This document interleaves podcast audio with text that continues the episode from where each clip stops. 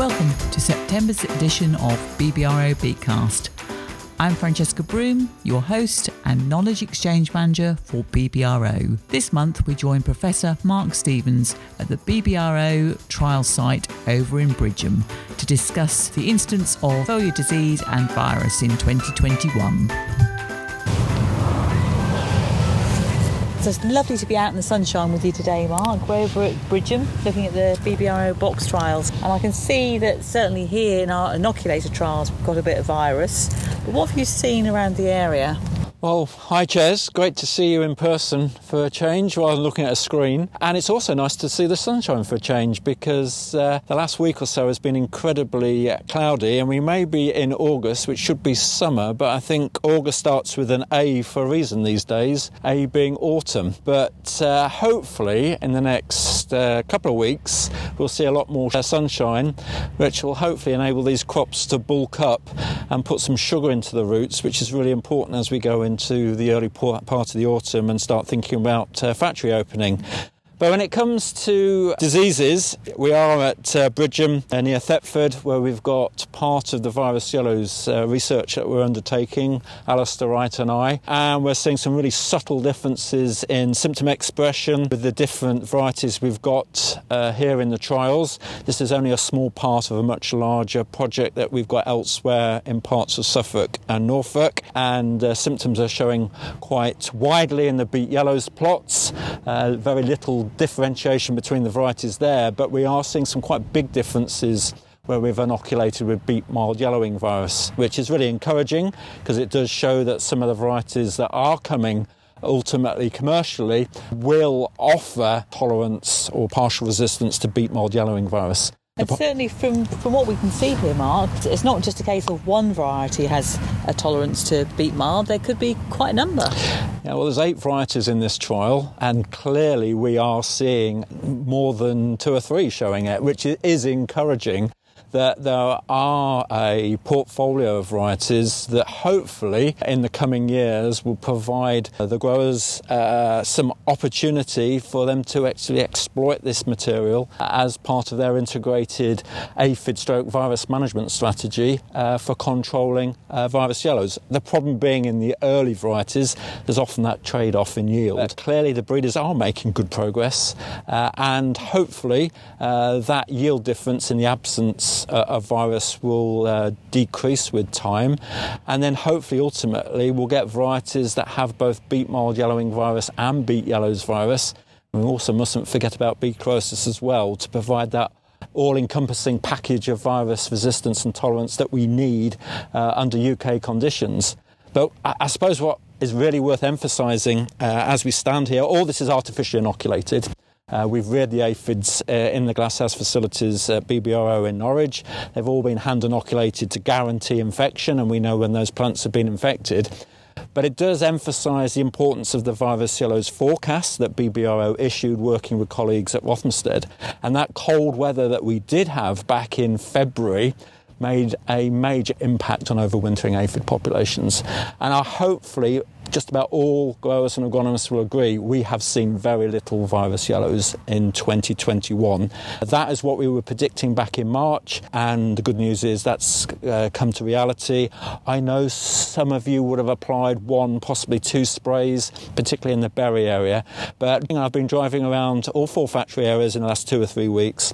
There's very little virus to be seen, and classic small patches or just odd plants, and uh, that is a consequence. One of the best insecticides we've got is a cold winter.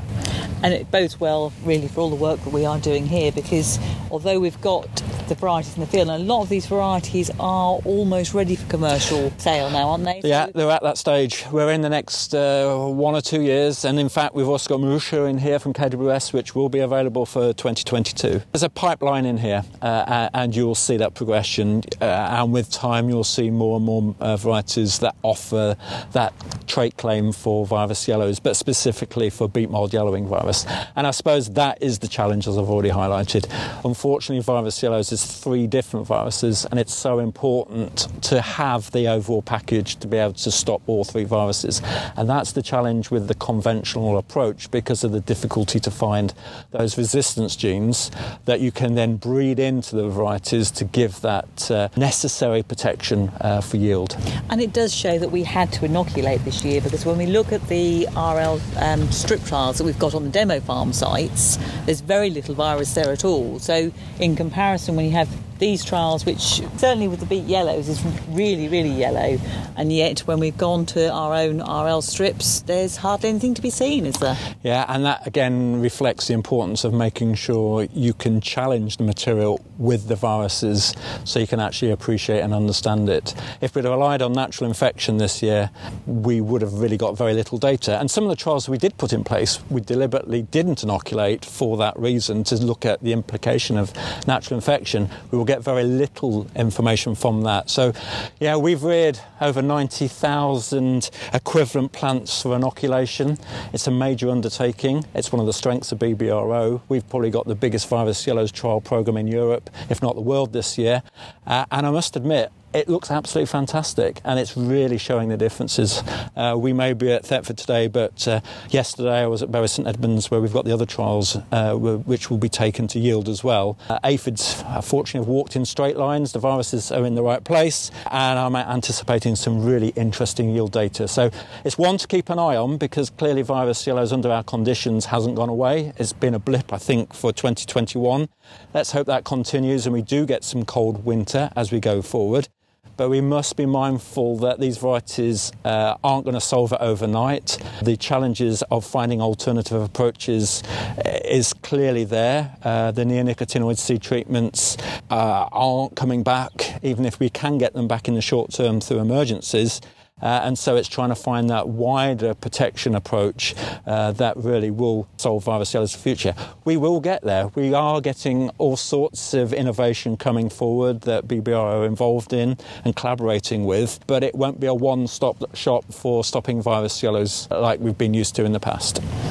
And you've just touched on the fact we've got very little natural infection for virus yellows, but what about generally on other foliar diseases? So, uh, as we stand today, actually, uh, the conditions that we have uh, are really not favouring anything in particular.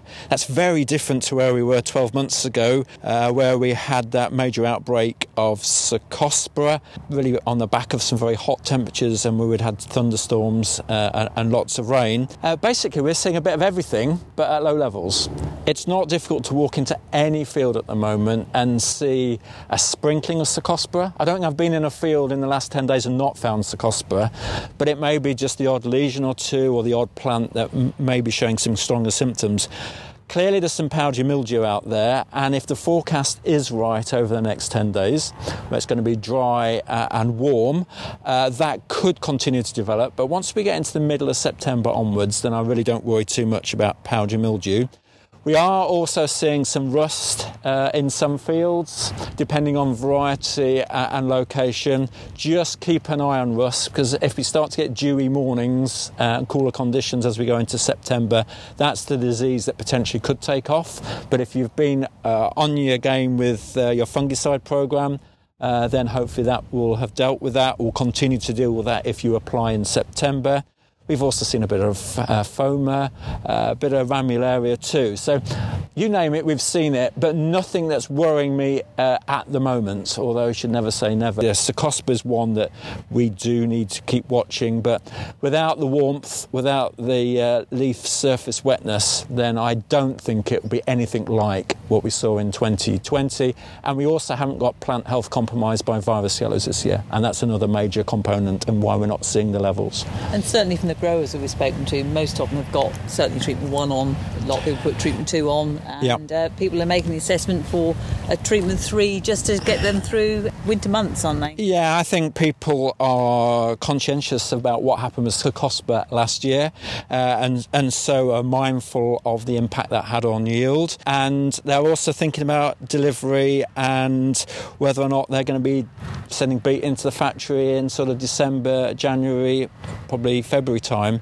and from BBRO trials work in the past, you know, potentially a third spray in September or a very push at first week in October. There are benefits in some years from that third spray, particularly on sugar content after Christmas. And we're all hoping that the sun that we've got today is going to continue and the beet will continue to put a bit of weight on because at the moment some of the roots are still looking a little bit lacking, aren't they? Well, the, these that we're looking at today uh, actually were sound quite late, so uh, actually didn't go in until June uh, as part of the trial design. So, uh, but I was in some beet yesterday, and the roots were enormous, which I was really, really impressed. So there's a, there is some variability out there, as you probably expect at this time of year.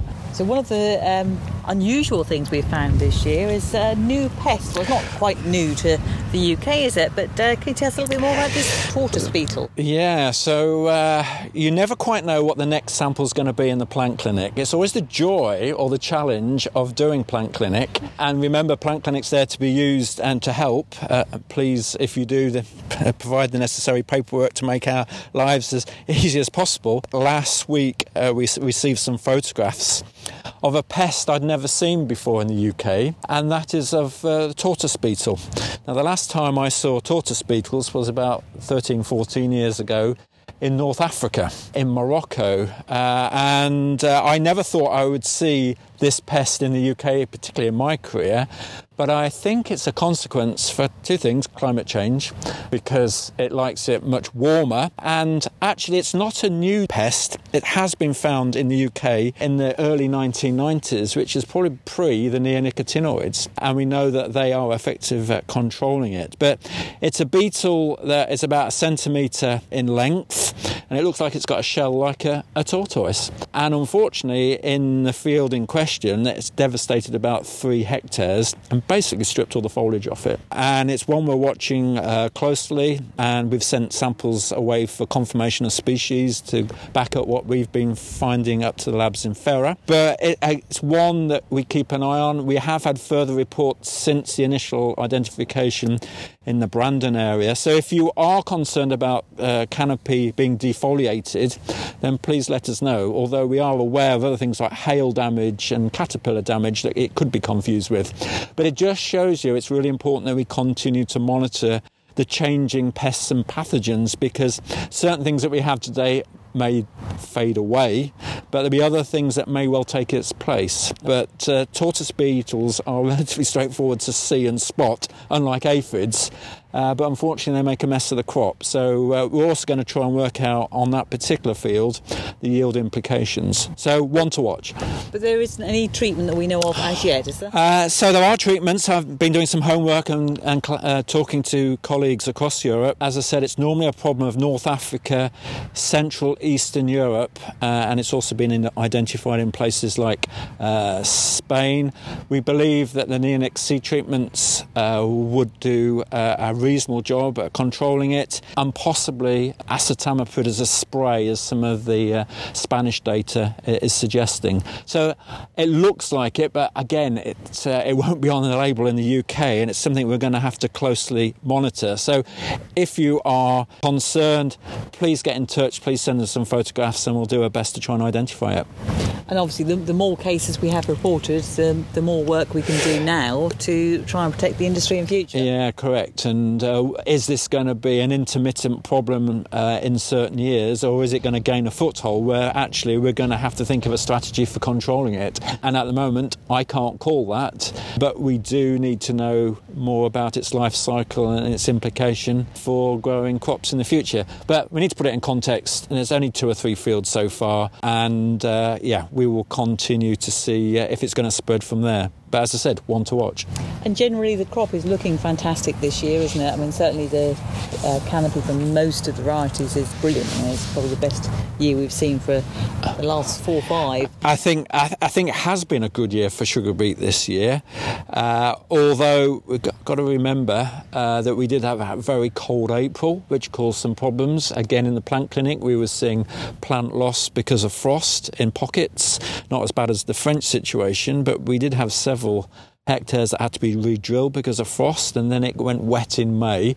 But I've never seen the crop grow so quickly in June. It just went through the growth stages, uh, and that's why we have been able to benefit from that light interception, although we need more sunshine.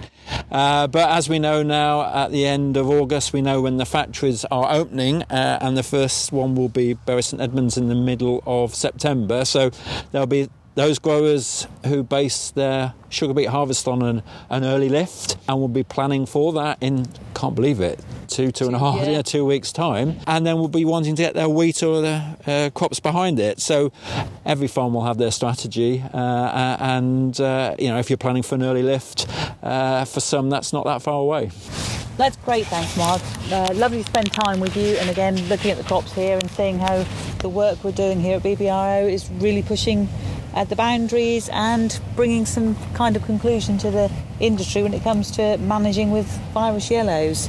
So, all the best, and we'll hope to catch up with you very soon.